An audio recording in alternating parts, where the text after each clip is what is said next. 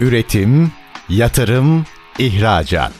Üreten Türkiye'nin radyosu Endüstri Radyo sizin bulunduğunuz her yerde. Endüstri Radyo'yu arabada, bilgisayarda ve cep telefonunuzdan her yerde dinleyebilirsiniz.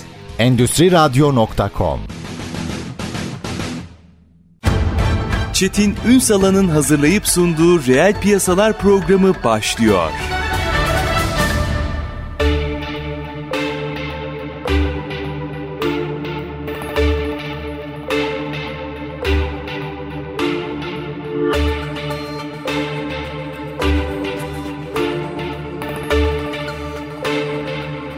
Reel piyasalardan merhabalar. Türkiye'nin gerçek gündeminde birlikteyiz. Efendim sürekli konuştuğumuz bir dijitalleşme var. Ve o dijital dönüşümün, dijitalleşmenin aslında tercümesini yaptığımızda işin özünde verimlilik var, veri yönetimi var. Buradan çıkacak olan fayda var. E, hatta üretim metodolojisindeki problemlerin aşılmasından bundan da daha önemlisi e, müşteri memnuniyetine kadar uzanan geniş bir yelpaze var. Biz bunları konuşuyoruz. Fabrikalar için konuşuyoruz, atölyeler için konuşuyoruz vesaire vesaire. Ama şöyle düşünün ki bütün sanayiyi dijitalleştirdik. Günün sonunda burada üretilenlerin sahaya çıktığı anda en uç satış noktası veya hizmet noktası. Eğer burası dijitalleşmezse sonuç alabilir miyiz? Alamayız. Biz o yüzden bugün belki bir sektör özelinden ama her sektöre de ilham verebilecek özellikle e, güzellik bakım sektörü üzerinden dijitalleşmeyi, müşteri takibini, müşteri memnuniyetini nasıl sağlanır bunu konuşacağız.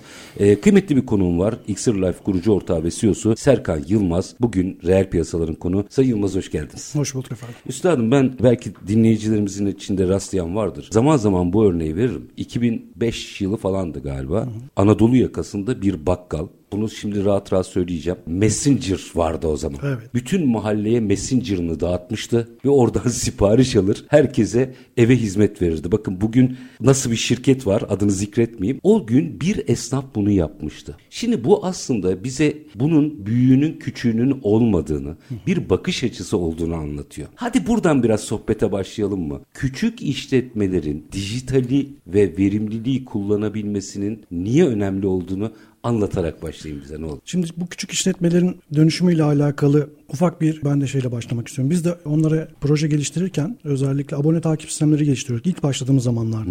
Aybit'e ortak olduğum dönem boyunca. Onlara geliştirirken çağrı yakalama sistemi yani çaldır kapat sistemi diye bir sistem geliştirdik. Dediğiniz tarihlere dayanıyor aslında. 2005-2006'lara dayanıyor bizim geçmişimiz. Bu tarihte bakın yani o tarihte bile biz insanların telefon numarasından algılayıp adreslerini şeye gösteriyorduk. işletmelere gösteriyorduk. Bu da aslında dijital dönüşümün çok küçük bir başlangıç noktası olmuş oluyor bizler için. Buradan şimdi yavaş yavaş sizin dediğiniz gibi sanayi ve küçük orta ve COBİ'lere doğru gidecek olursak geçtiğimiz aylarda TÜSİAD ve TÜBİSAT'ın yapmış olduğu Türkiye'nin ikinci yüzyıl yüksek teknoloji için eylem planı raporunda dijital dönüşümün aslında COBİ'lerde OECD ülkelerine göre çok daha aşağıda kaldığını gösteriyor. Evet. Bizim burada neler yapmamız gerekiyor ile alakalı, COBİ'lere nasıl yardımcı olmamız gerekiyor alakalı aslında bizlere çok büyük görevler düşüyor. Burada büyük işletmelerin de aslında OECD ülkelerinde üst sıralarda olduğumuzu görüyoruz. Ama şey yapısında mesela yapay zeka olsun, nesnenin interneti, IoT dediğimiz alanlar olsun, bulut teknolojileri olsun, 3D baskı sistemleri gibi sistemler olsun. Bunlarda da yine büyük sanayi kuruluşlarında da yine ortalamanın altında kalıyoruz. Yani burada aslında dijital dönüşümle alakalı atacağımız çok fazla adım olduğunu gösteriyor. Biraz hamle yapmamız lazım. Kesinlikle hamle yapmamız lazım. Biz küçük işletmelerde özellikle sağlıklı yaşam ve güzellik merkeziyle alakalı yapmış olduğumuz işletmelerde nelere dokunacağız? Özellikle onlara girmem gerekirse randevu yönetimi. Örneğin randevu yönetimiyle alakalı çok fazla uygulama var ama bunun bir pazar yerinin olması aslında bizim elimizi çok kolaylaştırıyor olacak. Yine web sitelerine dokunuyor olmamız, web siteleriyle alakalı bunlara hizmet veriyor olmamız, onların dönüşümünü sağlıyor olmamız da çok önemli. Burada da şöyle bir veri ortaya çıkıyor yine o eylem planında açıklanan rapora göre. Web siteleri büyük işletmelerin %91'inin web sitesinin olduğunu gösteriyor. Ha bunu aşmışız. Evet, büyük işletmelerin ama. Orta işletmelerin ise %68'inin web sitesi olduğunu gösteriyor. Baktığımızda aslında web sitesi ne kadar kritik bir öneme sahip artık günümüzde ama küçük işletmelerde bu rakam ise %45'lerde kalıyor. Yani küçük işletmelerin yolun çok daha başında olduklarını gösteriyor buradan. Buraya yatırım mı yapmamış oluyorlar yoksa öneminin mi farkında değiller? Sizin Evet. tespitiniz ne? Evet aslında yatırım yapmıyorlar. Küçük işletmeler fonlara ve desteklere ulaşmak konusunda sıkıntılar ve zorluklar yaşıyorlar. Burada en büyük tespitlerimiz arasında bunlar geliyor. Aslında devletimizin destekleri çok güzel destekleri var ama bunların işletmelere ulaşması konusunda, onlara iletilmesi konusunda büyük ihtimalle sorunlarımız ve sıkıntılarımız var. İşte biz bunları aşmak için kendimiz dediğim gibi sağlıklı ve güzellik sektörüyle alakalı neler yapabiliriz'i düşündük ve onlarla alakalı bir online pazar yerine çevirdik. Online pazar yerinde nasıl bir yapı oluyor? Biz onlara neler katıyoruz? Burada o da ortaya çıkmış oluyor. İnsanlara zaman kazandırıyoruz. En önemli özelliğimiz zaman kazandırıyoruz. Bu da dijital dönüşümün bence büyük bir parçası. Örneğin hani bir örnekle devam Lütfen, edeceğim. Hı hı. sevinirim. Örneğin Eskişehir'e iki hafta sonra bir düğüne gideceğiz. Eşim oradaki kuaförleri araması gerekiyor. Saçını yaptıracak veya işte bakımla alakalı, kişisel bakımıyla alakalı işlemlerini yaptıracak. Oraya gittiğimizde bizim o bölgedeki en iyi kuaförleri veya bütçemize uygun kuaförleri bulmamız gerekecek veya Kritik nokta bu. Bütçeye uygun. Evet. Müşteri bunu arar çünkü. Hı.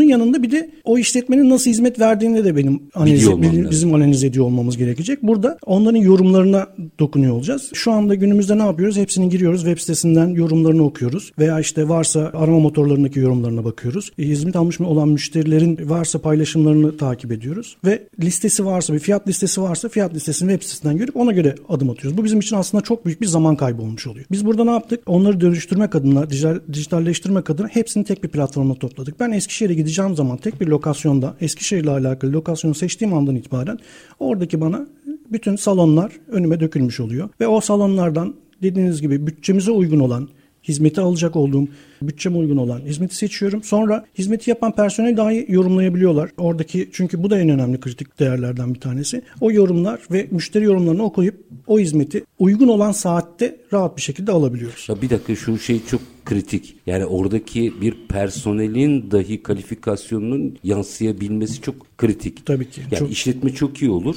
ama içeride bir tane iyi ya da kötü personel vardır. Oraya kadar nüfuz edebiliyor. Şimdi bu çok büyük bir avantaj. Ama şimdi tersten bir şey soracağım. Bunu işletmelere anlatırken ne yaşadınız? İşletmeler anlatırken şöyle zorluklar yaşadık. Hani arkadaşlarımız da olsun, ben de olsun ama sonrasında şöyle aşmaya başladık. Artık biz size müşteri de kazandıracağız dedik. Çünkü Sihirli düşünün. Evet. Çünkü biz ona müşteri kazandırıyoruz bir yandan da. Bir platformda evet hepsi belki aynı platformda olacaklar ama orada en iyi hizmeti veren başarılı bir şekilde müşteriyi kazanıyor olacak. Onlara dokunuyor olacağız.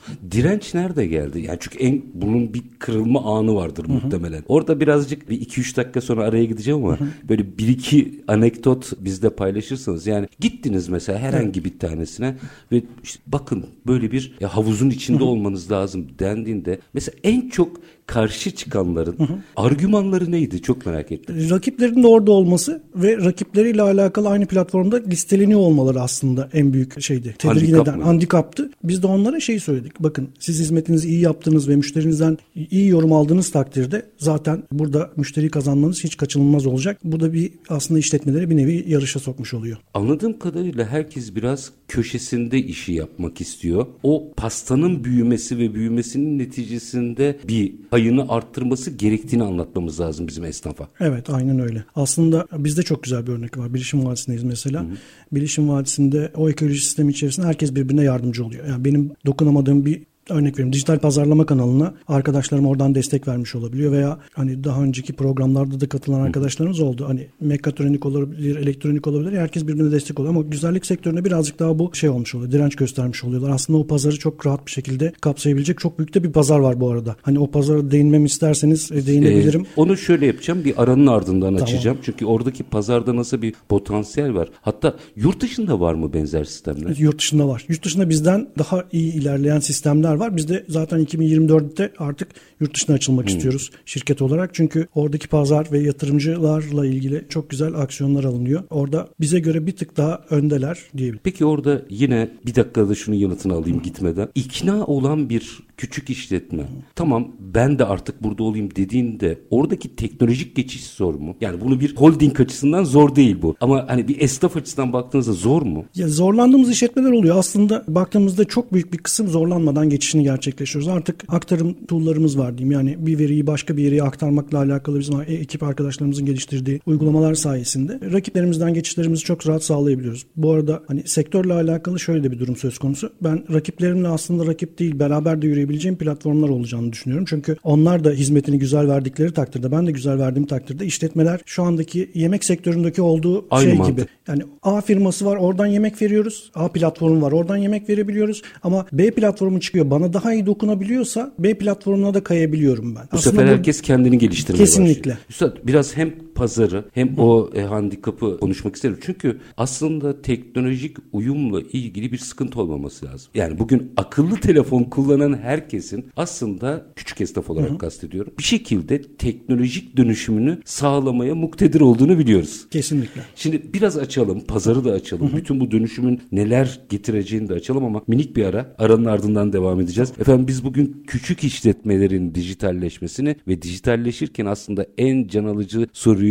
veya argümanı Sayın Yılmaz gittiğinde e, söylemiş. Müşteri kazandıracağız size. Galiba buna hayır diyecek işletme olmuyor. Belki bu da dönüşümün başlangıcı oluyor. Xir Life kurucu ortağı ve CEO'su Serkan Yılmaz bizlerle birlikte. Kısa bir ara. Lütfen bizden ayrılmayın. Üretim, yatırım, ihracat. Üreten Türkiye'nin radyosu Endüstri Radyo sizin bulunduğunuz her yerde. Endüstri Radyo'yu arabada, bilgisayarda ve cep telefonunuzdan her yerde dinleyebilirsiniz. Endüstri Radyo.com Kısa bir aranın ardından reel piyasalarda tekrar sizlerle birlikteyiz efendim. Küçük işletmelerin özellikle biz güzellik bakım sektörü özelinde gidiyoruz ama bugün konuştuğumuz şey aslında her küçük işletmenin, esnafın dönüşebileceğinin de notlarını taşıyor. Bütün bunları konuşuyoruz. Xir Life kurucu ortağı ve CEO'su Serkan Yılmaz bizlerle birlikte. Şimdi tabii bu sektör özelinden gidelim. Araya giderken orada kaldık. Biraz pazarla ilgili bilgi aktarmanızı rica edeceğim ama akıllı telefon kullanan bir esnaf bu tip teknolojileri geçerken neden ürküyor? Sizin tespitinizi merak ediyorum. Çünkü onu kullanıyor. Uygulamalara geçerken neden etkileniyor? Çünkü uygulamaların zor olması, uygulamalara erişimle alakalı veya onları kullanırken kullanıcı dostu olmaması en büyük sıkıntılarından bir tanesi. Biz de bunu zaten ekibimizle beraber gerek müşteri deneyimi olsun gerek arayüz geliştirmelerimiz olsun en basit indirgemeye çalıştık. Yani burada her yaş grubuna hitap edebilecek bir uygulama geliştirmeye çalıştık. Hem son kullanıcı olsun hem de işletmeler bazında olsun uygulamalarımızı bu gözle geliştirdik. Üstad peki mesela Eskişehir örneği çok güzeldi. Yani mesela sadece Eskişehir'deki müşterinin yok. Bakın İstanbul'dan biri geliyor mesela. Evet. Şimdi e, bu açıdan baktığımızda biraz hem Türkiye'de hem dünyada pazarın büyüklüğüne şöyle bir bakalım mı? Ne durumda? Olur bakalım. Ya dünya genelinde güzellik, zayıflama, sağlıklı yaşamla ilgili veri 3 trilyon dolarlık bir hacme sahip. 3 trilyon dolar. Evet. Yani 3 trilyon dolarlık bir hacme sahip. Bu da aslında sektörün ne kadar büyük olduğunu gösteriyor bize burada. Burada Türkiye pazarına değinecek olursak Türkiye pazarı ise 9 milyar dolarlık bir hacme sahip. Bunun içerisinde sağlık turizmi de var. Sağlık verilerinin de içerisinde bulunduğu bir pazarda aslında şey yapıyoruz. Hizmet sunmaya çalışıyoruz onlara. Hepsinin maliyetle ilgili sıkıntıları var. Şimdi bir tarafta maliyetini yönetmek, öbür tarafta müşterini yönetmek. Ben biraz incelerken ortak bir kelime buldum burada. Takip. Evet. Şu takip meselesini biraz açar mısın bize? Takip niye önemli? Ya takip neden önemli? Aslında biz orada uygulamayı çok basit yaparken arkada çok büyük algoritmalar kullanmaya başlıyoruz. Orada kullanıcıyı izlemeye başlıyoruz. İşletmeye aslında kullanıcıyla alakalı ona dair doneler vermeye başlıyoruz. İşte A, A müşteriniz sizden bu hizmeti aldı. Bakın bunun yanında bu hizmetleri de verebilirsiniz. Yani yapay zekayı artık içine sokmamız gerekiyor bizim teknolojilerin. Yani bunu küçük işletmelere de götürmemiz gerekiyor. Nasıl büyük işletmeler OECD ülkelerinin üstlerinde kalıyorsa küçük işletmelere de biz yapay zeka teknolojilerini, büyük veriyi onları anlamlandırarak, onlara değerli veriler sunarak ön plana çıkarmamız gerekiyor. Küçük işletmeleri böyle bir şekilde desteklememiz gerekiyor. Örnekle gidelim mi? Olur. Diyelim ki ben bir kuaför ya da güzellik salonu sahibiyim. Konvansiyonel anlamda işte mahallede hizmet veriyorum vesaire neyse ya da işte mahalle Veya dışından da Diyetisyensiniz. veya neyse yani rastgele bir işletme olsun Tabii, diye söyledim onu. Şimdi sisteme geçtiğimde birincisi aşama aşama ne yapmam gerekiyor? İkincisi bundan ne fayda sağlıyorum? Biraz burayı açalım. Beni aşama aşama dijitalleştirin hadi. Ben küçük bir işletmeyim. Öncelikle içeriye sisteme dahil olduktan sonra müşteri verilerine girmeye başlıyoruz. Müşteri verilerine girdikten sonra müşterimize uygulamanın yani müşterinin kullanacağı olan uygulamayı gösteriyoruz ve oradan rahat bir şekilde randevu alabileceğini, uygun saatlerini görebileceklerini gösteriyoruz. Sonra içerisinde yapay zeka tool'larıyla birlikte dijital pazarlama ile alakalı kampanyalar oluşturtabiliyoruz sistemden ve böylelikle bireysel, kişiye özel kampanyalar çıkartabiliyor sistem. Yani son kullanıcı size özel bir kampanya gelmiş oluyor sistemde. Bu kampanyalardan yararlanabiliyorsunuz. Ya bir dakika ben müşteri olarak özelliklerime göre mi bana hitap ediyor Evet, aynen yapay öyle. zeka? Aynen öyle. Almış olduğu sizden daha önceki almış olduğunuz hizmetlere dayanarak yapay zeka oradan size özel bir kampanya oluşturup o görseli size uygulama üzerinden gönderebiliyoruz. Hmm, anladım. bunu, net bir şekilde yapabiliyoruz. Yine uygulamada hangi ürünleri kullanıyorsa özellikle güzellik merkezleri için geçerli. Bu kuaförler için de geçerli. Aslında e, bayanlar kuaföre gittikten sonra bakım ürünleri veriyorlar onlara. Saç bakım ürünleri olsun veya farklı bakım ürünleri olsun, cilt bakım ürünleri olsun. Onlarla alakalı hangi ürünlerini alacaklarını platform üzerinden de alıp devam edebiliyorlar. Baktığımızda aslında biz işletmelere birden fazla fayda sağlamış oluyoruz. Pazar yeri mantığı anladığım Evet kadarıyla. aynen öyle. Pazar yeri mantığı mantığıyla. Birden fazla hizmet sağlamış oluyoruz. Sonrasında sadık müşteriler bizim için çok önemli. Sadık müşterilerle alakalı adımlarımızı atıyoruz. Burada da sadakat programlarıyla müşteri kendisi müşterilerine şey oluşturabilir. Sadakat programları oluşturabilir. Örneğin hani 5 fön aldığında 6. fön bizden şeklinde veya diyet görüşmesiyle alakalı e, diyetisyen de böyle bir kampanyalar oluşturabiliyor. Ya aslında bizim daha önce birazcık aydın esnaflarımızın kendi eliyle yaptığınız sistematik hale ve veriye dayalı Veriye yapılmasından bahsediyoruz aslında. Evet aynen öyle. Veriye dayalı ve işte burada en önemli şeyimiz dediğim gibi hep söylüyoruz ama belki yapay zeka yılbaşından beri daha fazla gündemimizde. Evet. Biz bu küçük işletmeleri gerçekten yapay zekayla dönüştürmemiz gerekiyor diye düşünüyoruz. Usta ne değişiyor bir işletmenin hayatında? Bir işletmenin hayatında gelirleri artmaya başlıyor ve her şeyi daha rahat yapabilir hale geliyorlar. Verileri analiz etmekte zorluk çekiyorlar. Verilerini daha rahat analiz edebiliyorlar. Bu ay kaç müşteri bana geldi diye bakmak istediğinde çok rahat bir şekilde bugün bu ay kaç müşterisinin geldiğini, o müşterilerden ne kadar gelir elde ettiğini, ne kadar karlılık olduğunu da görebiliyorlar sistemle alakalı. Burada döndüğümüzde personelleriyle alakalı personel yönetim sistemleri veya personelleri verecekleri primlerle alakalı durumlara da değinebiliyoruz. Orada da prim sistemiyle alakalı iyileştirmelerini gerçekleştirebiliyorlar. Yani küçük işletmenin A'dan Z'ye tüm noktalarına aslında biz burada dokunmuş oluyoruz. Yani bizim küçük işletmelerde en büyük sorunlarımızdan biri performansın benceye dayanıyor olmasıydı. Bu zaman zaman nitelikli bir personelin gitmesine, mutsuz olmasına ya da huzursuzluk çıkarmasına, zaman zaman belki ücret skalasında haksızlıklar oluşmasına neden oluyordu galiba. Küçük işletmelerin de büyüyebilmesi adına veya verimli hale gelebilmesi adına galiba veriyi doğru anlatmamız gerekiyor. Kesinlikle veriyi doğru anlatmamız gerekiyor. Biz veriyi ne kadar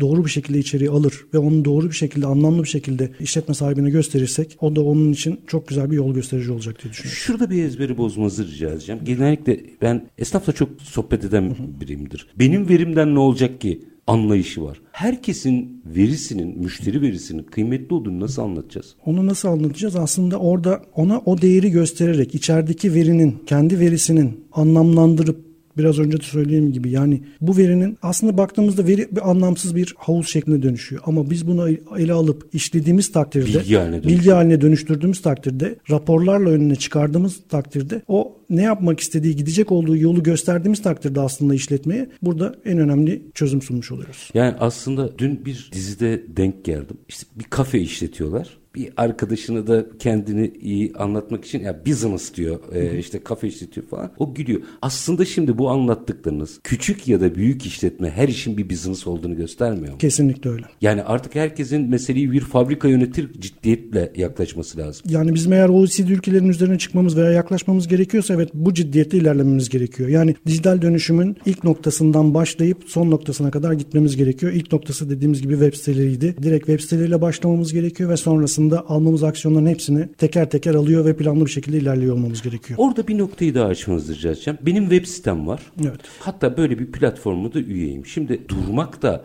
enteresan bir yapı. Durağanlıktan bahsediyorum durmaktan. Şimdi benim orada da hali hazırda bir küçük işletme, bir esnaf olarak işi yaparken der, çalışmam gereken dersler olması lazım. Biraz onu açar mısınız? Biraz ondan da bahsedelim. Orada platformumuzda bizim bir tool'la web sitenize online randevu bölümünü koyup oradan randevu almanızı sağlayabiliyorsunuz. Bu bizim bir özelliğimiz. Onun haricinde artık işletmeler sadece web sitesinde kalmayıp sosyal medyayı da çok rahat bir şekilde kullanıyorlar ve artık sosyal medya onların vazgeçilmezi gibi oluyor. Biz bu sosyal medyayla da integrasyonu sağlıyoruz. Onun üzerinden de gerekli aksiyonları alıp içeriye randevu almalarını da sağlıyoruz. Yani bütün platformları aslında biz bir yerde birbirine de bağlamış oluyoruz. Yani, Yani- artık mahalleden çıkıyor galiba esnaf. Evet, mahalleden çıkıyor, semte yayılıyor. Belki yavaş yavaş büyüyerek şubeleşerek tüm ülkeye veya yurt dışında açılabilecek firmalarımız neden olmasın bu güzellik sektöründe. Veri toplandığında siz bu arada bütün esnafın verisini görüyorsunuz değil mi? Yani o aksiyonunu görüyorsunuz. Yani anonim şekilde görebiliyoruz evet. Önemli olan zaten kim geldi evet. kim gitti o zaten KVKK'ya girer. Net. O ayrı bir şey. Kastettiğim o değil. Mesela şunu dediğiniz oluyor mu? Sen bu performansı böyle yapmışsın ama bence şuralarda iyileştirme yapman lazım. Esnafın kendini geliştirmesi adına da bu verileri yardım etmek gerekmiyor mu bazen okumaya? Gerekiyor. Hatta biz onlara önceki yıllarla alakalı aksiyonuna göre bakın önümüzdeki aylarda sizin satış grafiğiniz yaklaşık olarak bu olacak içgörüsünü de vermeye çalışıyoruz. O öngörüyü de vermeye çalışıyoruz aslında. Bu da onlar için gelecek olan ayın düşük olan bir ayla alakalı aksiyon almasını sağlıyor ve bu da onun için çok güzel bir ya, finans yönetmesini de sağlıyor zaman. Tabii tabii. Yani gelir gider yönetimi de var içerisinde. Finansla alakalı yönetim de var. Banka integrasyonlarımız da var içeride. Yani e-fatura integrasyonumuz, işte doktorlarımız için SMM, serbest meslek makbuzu entegrasyonlarımız yani dijital dönüşümün aslında biz her noktasındayız orada. Hocam şeyi merak ettim. 2-3 dakika sonra bir araya gideceğim ama belki bunu sonra ayrıntılandırırız. Siz Bilişim Vadisi'nde bir firmasınız. Evet. Tercihinizi niye esnaftan yana yaptınız? Ben bunu çok merak ettim. İyi ki de yaptınız bu arada. O ayrı konu. Ama yani bakın demin rakamlar söylediniz. Biz OECD ortalamasının üstünde bir büyük işletmeler bazında baktığımızda iyi bir performans. Ortada büyük şey var. Herkes biraz esnafı unuturken niye bir yazılım şirketi esnafa konsantre oldu? Bunu çok merak ettim. Memnuniyet duyduğum için soruyorum bunu. Hı hı. Niye? İlk başlangıç noktamız orasıydı. Bizim şöyle rotamız şu şekilde oldu. Aybit Teknoloji ile birlikte biz aslında ilk başta konunun başında da anlatmıştım. Bir esnaflara dokunarak başlamıştık. Sonrasında Aybit Teknoloji ile biz sanayi ürünleri de geliştirmeye başladık. Sanayi ürünlerimiz de var. Ama bulunduğumuz yapı çerçevesinde uyum şeyimizi teknoloji altında Xlife bir üründü aslında baktığımızda. Hı hı. Bu bir üründü ve ürünle alakalı birden fazla bizim odağımız vardı ve bir tek çatı altında ilerliyorduk. Biz 2023'ün Mart ayı itibariyle Xir Life'ı tek odak noktası sağlık ve güzellik yaşam merkezleri olacak şekilde bir teknoloji anonim şirketine çevirdik. Yani ha, bir dakika şimdi burada başka bir şey çıktı. Evet. Yazılımı iyi yaparsanız ürünler şirketleşebiliyor. Kesinlikle. Şirketleşebiliyor ve odağınızı net bir şekilde tek bir ürüne verdiğiniz takdirde o ürünle başarısız olma gibi ihtimaliniz yok. O süreci nasıl yönetir bir firma? Şimdi şeye geçtim ben. Yazılıma geçtim. Hı hı. Bir yazılım yapmışsınız. İçeriden ürün çıkartıp onu belki de farklı bir kurumsal yapıya dönüştürmek metodolojisi zor mu? Evet sancılı ve zor geçiyor. Aslında birden fazla yöntemi var. Biz direkt yeni bir şirket kurup o şirket üzerinde devam etmek ama şirketin ayrılmasıyla da alakalı aksiyonlar var. Bu tamamen mali müşavirler özelinde yürütülebilen bir şey. Biz mevcut şirketi aksiyonunu alıp artık kuruluşunu gerçekleştirip işte Aybit Teknoloji'den geçecek olan arkadaş personelinin transferlerimizi yeni şirkete yapıp artık yeni alımları sadece bu odak noktasında olan arkadaşlarımıza Xir Life'a odaklayıp ilerlemeye devam ediyoruz. Minik bir araya gideceğim. Aranın ardından işin bu boyutunu tekrar sektör özeline geleceğim ama işin bu boyutunu biraz merak ediyorum. Hı hı. Çünkü yazılıma çok inanıyorum ben. Yazılımdan bakın bir startup büyüyor içinden şirket doğuruyor. Demek ki bir startup'a aslında bir koza diye de bakılabilir. Burayı biraz açmanızı rica tamam. edeceğim. Hatta o bilişim vadisinde olmak ne demek? Orada ne yaşıyorsunuz? Biraz onları da merak ediyorum ama minik bir araya gidelim. Aranın ardından işin bir de bu boyutunu konuşuruz. Çünkü oradaki yapıyı çözebilirsek esnafı çözeceğiz. Öyle gözüküyor. Şimdi kısa bir ara aranın ardından Xir Life kurucu ortağı ve CEO'su Serkan Yılmaz'la sohbetimiz devam edecek. Lütfen bizden ayrılmayın. Üretim, yatırım, İhracat. Üreten Türkiye'nin radyosu Endüstri Radyo sizin bulunduğunuz her yerde. Endüstri Radyo'yu arabada, bilgisayarda ve cep telefonunuzdan her yerde dinleyebilirsiniz. Endüstri Radyo.com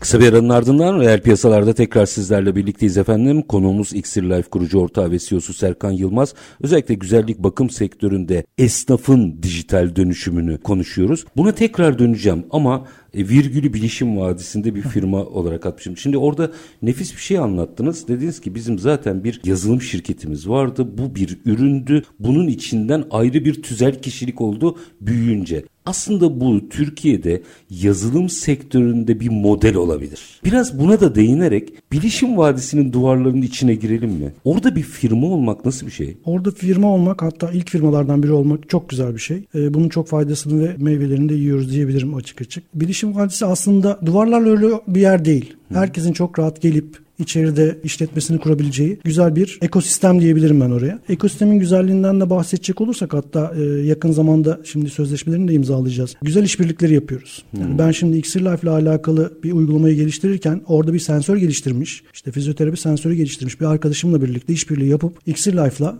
o sensörü konuşturuyor olacağız. Aslında böyle güzel bir ekosistemin içerisinde bulunuyoruz. Hmm, yani aslında bir ekosistem orada kıymet katar. Bu arada duvarların arasında değil mi? Onlar sokmadığı için değil dışarıdan insanlar girmekten imtina ettiği için duvarların arkasında dedim. Bizim daha çok oranın içine girmemiz gerekiyor sanki. Kesinlikle. Ben de zaten sizin için söylemedim. Herkes için bunu söylüyorum. Yani o gerçekten herkes de öyle söylüyor. Zaten geçerken o Osman Gazi Köprüsü'nden geçerken özellikle hani bizim lokasyonumuzdan dolayı söylüyorum. Herkes Bilişim Vadisi'ni görüyor ama oranın bir ulaşılmaz bir nokta olduğu gibi hissediyor. Aslında ulaşılabilir ve içeriye çok rahat projelerimizi sunduğumuz takdirde hakem heyetlerinden geçip rahat bir şekilde uygulayabildiğimiz bir ekosistem diyebilirim. Hatta dışarıdan mesela bir firma gelip ya o sisteme de dönmesi lazım. Benim bir ihtiyacım var deyip doğru firmayı içeride bulması lazım sanki. Kesinlikle. Yani gerek yapılan şeylerle, komünitelerle, gerek yapılan etkinliklerle biz bunları zaten yaymaya ve oluşturmaya çalışıyoruz. Her cuma akşam mesela bizim bilişim vadisi firmalar arasında High Community diye bir etkinliğimiz var. Cuma akşamı saat 5.30'da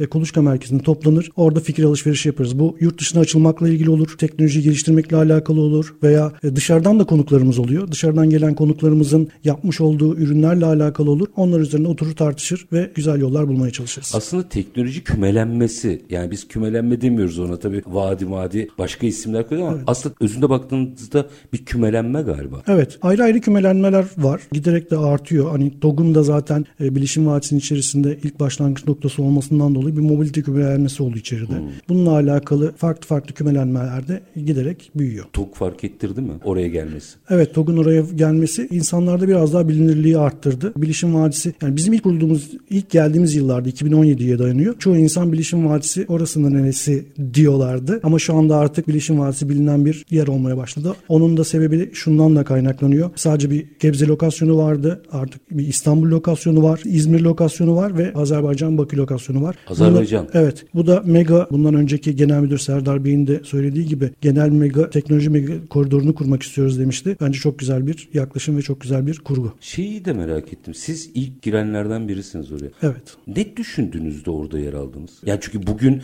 cevabını vermek kolay bunun. Hı hı. O gün ne düşündünüz? Ne gördünüz? Aslında geleceği görüyorsunuz. O ekosistemin içerisinde olmak, geleceğe gitmek veya daha da ileriye götürmek için projelerinizi böyle teknoloji firmalarının arasında olmanızı görüyorsunuz. Daha önce bizim lokasyonumuz Gebze lokasyonuydu. Oradan çıkıp artık bizim teknolojiyle alakalı odak noktamızı nasıl daha geliştirebiliriz? Nasıl vizyonumuzu daha üst yerlere taşıyabiliriz? Onu düşünerek böyle bir kararı aldık. Orada o zaman bir şey daha açalım. Buradan da yine sektöre bağlayacağım. O birliktelik, ihracat ve katma değer ilişkisinde nasıl bir avantaj getirebilir bize? Sizlerin orada birlikteliği, hı hı. ekosistemden bahsediyorum. Orada da şöyle bir değer oluyor. Birimizin ürünü başka bir teknoloji firmasına uyuyorsa o gerekli entegrasyonları sağlayıp yurt dışına alakalı açılmalarımız çok rahat bir şekilde gerçekleşebiliyor. Beraber operasyon yapılabiliyor mu? Yapılabiliyor. İsteyenler ha, olduğu takdirde yapılabiliyor. Yani bizim Aybit tarafında da projemiz hı hı. var. E, bakım yönetim sistemimiz var. Onunla alakalı işte mekatronik veya herhangi bir ürün geliştiren bir firmayla çok rahat bir şekilde entegre edip e, yurt dışında da gerekli aksiyonları alabiliyoruz. Ki zaten Aybit tarafında yurt dışında da satışlarımız mevcut. Ya yani bir şey yapacağınız zaman sağınıza solunuza bakıyorsunuz. Bunu kimle çözerim diye anladım. Evet, evet, evet. Yani orada dediğimiz gibi birbiriyle konuşmamız çok güzel bizim orada. Hani her yerde birbirimize destek de oluyoruz aslında. Köstek değil, birbirini destekleyen ekipler oluyor ve bu, bu da bize ayrı keyif veriyor. Ayrı bir olgunluk katıyor diyebilirim aslında firmalar. Peki yine ihracata döneceğim. Güzellik bakım üzerinden döneceğim ama arada şunu da konuşmak istiyorum. Ben bu sizin modeli çok sevdim. Yani bir yazılım şirketinin doğurganlığını, yazılım sektörünün Türkiye ekonomisinin kaderini belirleyeceğine inananlardan. Nasıl bakmamız lazım bu meseleye? Hem de bu metot çok güzel. Yani bir yazılım şirketi büyüyen ürünlerini ayrı şirketler haline getirip dünyayı açabilirse bunu hayata geçirmiş bir isim olarak hı hı. baktığınızda nedir onun sırrı? Ne yapmak gerekiyor? Yani aslında dijital ekonominin şu andaki biraz önce söylediğinizde istinaden söylüyorum. Türkiye'deki değeri 38 trilyon dolar. Dijital değeri. ekonominin değeri. Bu Türkiye'de şu anda 50 milyar dolar seviyelerinde baktığımızda. Çok da aşağıdayız aslında. Bizim yine bunu alıp yukarılara doğru taşıyor olmamız lazım. Bu yazılım sektörüyle taşınıp ve ilerliyor olacak, ilerlenebilecek bir hamle diye düşünüyorum. Neye ihtiyacı var yazılım sektörünün? Sizin ne ihtiyacınız var mesela? Sizin derken sizin sektörü kastediyorum tabii. Bizim sektörün yurt dışına açılmaya ihtiyacı var. Yurt dışına açılmakla alakalı yani her işletmenin olduğu gibi büyümeyle alakalı ihtiyacı var. İşte fonlara veya yatırıma ihtiyacı var. Bu yurt dışında çok daha rahat ve güzel olarak işleyebiliyor, ilerleyebiliyor. Şirketimizi büyütmek için de biz de şu anda zaten bir yatırım turuna giriyoruz. O yatırım turuyla beraber yurt dışına açılmamız ve o hızlı büyümemizi de gerçekleştiriyor olacağız. Üstad yatırımcı almakla şirketi satmak arasındaki farkı anlatabilir misiniz bize? Bu da çok karıştırılıyor çünkü. Yatırımcı aldığınız zaman yanınıza bir ortak alıyorsunuz ve sizinle beraber yol yürüyen bir arkadaş gibi düşünüyoruz biz onu. Her şeyi beraber konuştuğunuz, devam ettiğiniz. Ama şirketi satmak konusuna geldiğinde ise satıp çıkıyorsunuz ve artık onun orayla alakalı hiçbir şey düşünmüyorsunuz. O tamamen artık ürünü geliştirmekle alakalı hiçbir şey düşünmenizi gerektiren bir durum değil. Ama ortak aldığınızda zaten inandığınız bir ürün ve daha da büyütmek istiyorsunuz. O yüzden yatırımcı alarak daha büyük daha güzel hedeflere koşmanıza yardımcı olur. Peki ben bir yazılım şirketinin satış alternatifini kullanmak yerine ortak alma alternatifini kullanmasını nasıl temin ederim? Çünkü ben çok üzülüyorum. Bazı büyüyen şirketler çok güzel, dünyada da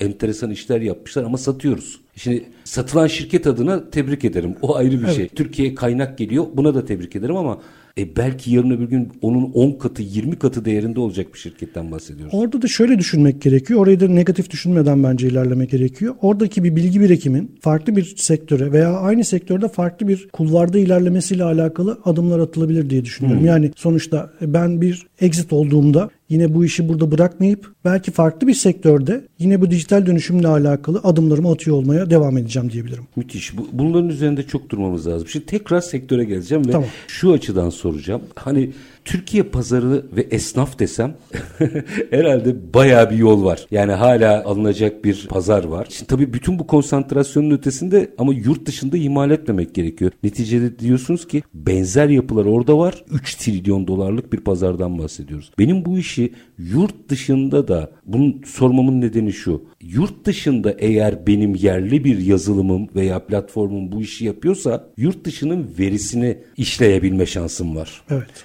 Bu birçok sektöre fayda sağlayabilir. Kesinlikle. Burada güzellik bakım alanında baktığınızda mesela sizin özelinize sorayım. Yurt dışındaki şansımız ne? Veya ne yapmak lazım orada? Yurt dışındaki şansımız giderek artmaya başladı. Yani yurt dışının yazılım sektörüne bakış açısı değişmeye başladı. Zaten hani bu oyunla geldi ve Hı-hı. artık geliştirdiğimiz yazılımlar yurt dışında artık hani bir Türk malı, Türk ürünü gibi gözükmemeye başladı. Nasıl Hindistan alıp dünya lideri olduysa yazılımda aslında Türkiye'deki cevheri ve şeyi de görmek gerekiyor. O dinamizmi de görmek gerekiyor. Çünkü çok genç bir şeyimiz var, nüfusumuz var. O genç nüfusu çok güzel eğittiğimiz takdirde dünyada lider yazılım ülkelerinden bir tanesi oluruz diye düşünüyorum. Artı Türk malı olarak gözükebilir de bence yazılım sektöründe Türk malı çok prestijli yani birçok sektöre göre ciddi bir markayız biz. Evet. Buna buna kesinlikle katılıyorum. Yani e, dünya bu konuda hakkımızı teslim ediyor şimdi. Değerimizi veriyor mu? E, o ayrı. O ayrı bir şey ama hakkını Hakkımı teslim ediyor teslim galiba. ediyor evet teslim ediyor. Türkiye'nin özellikle bu alanda bir 2-3 dakikam var. Bu alanda hamle yapıp dünyadaki o güzellik bakım sektöründen pay alabilmesi için ihtiyaç olan ne?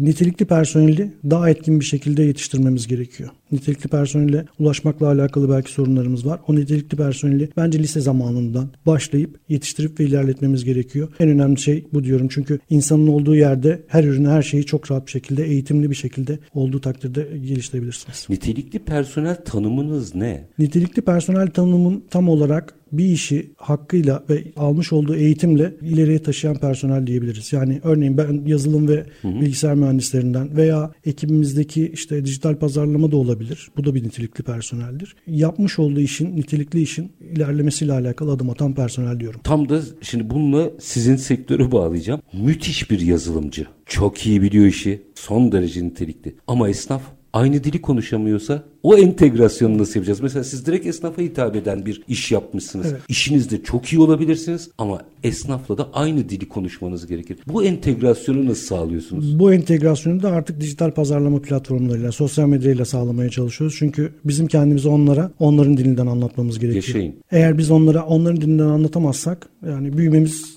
çok şey olmaz. Gerçekçi olmaz. Yani ama onların seviyesine seviye demeyelim de onların jargonla, jargonla diyelim. Onların jargonuna inip onu anlattığımız takdirde çok rahat bir şekilde onlara dokunabiliriz ve onları e, mutlu edebiliriz. Yani bilgisayarca değil mesela esnafça konuşmak gerekiyor. Kesinlikle. Eğer Süren bitti ama şunun analizini alıp öyle bırakayım. Eğer Türkiye'de küçük işletmeleri dijitalleştiremezsek ne olur? Dijitalleştiremezsek ne olur? Şeyin başında da programın başında da söylediğim gibi OECD ülkelerinin seviyesine çıkamayız ve çıkamadığımız için de milli gelirlerimiz şu anki seviyelerde devam eder diye düşünüyorum. Satının ya da hizmet verenin dijitalleşemediği ortamda galiba büyük işletmenin de sorunu başlıyor değil mi? Evet, Günün kesinlikle. sonunda onunla satacak. Kesinlikle. Müthişsiniz. Sayın Yılmaz çok çok teşekkür ediyorum. Aslında hani bir güzellik bakım sektöründe ve oradaki küçük esnafın dijitalleşmesinden başladık ama yazılım sektöründen bilişim vadisindeki o ekosisteme kadar birçok noktada bize bilgi verdiniz. Aslında böyle anahtar niteliğinde hap bilgiler vardı. Herkes bence kendi payına düşeni not defterine aldı. Xir Life kurucu ortağı ve CEO'su Serkan Yılmaz çok teşekkür ediyorum efendim. Ben de çok teşekkür ederim efendim. Var olunuz. Efendim biz bugün hep dijitalleşme konuştuğumuz yerde bir sektör üzerinden, bir sektör özelinden küçük işletmelerin nasıl dijital ekonominin bir parçası olacağını sizlerle paylaşmak istedik. Şimdi tabii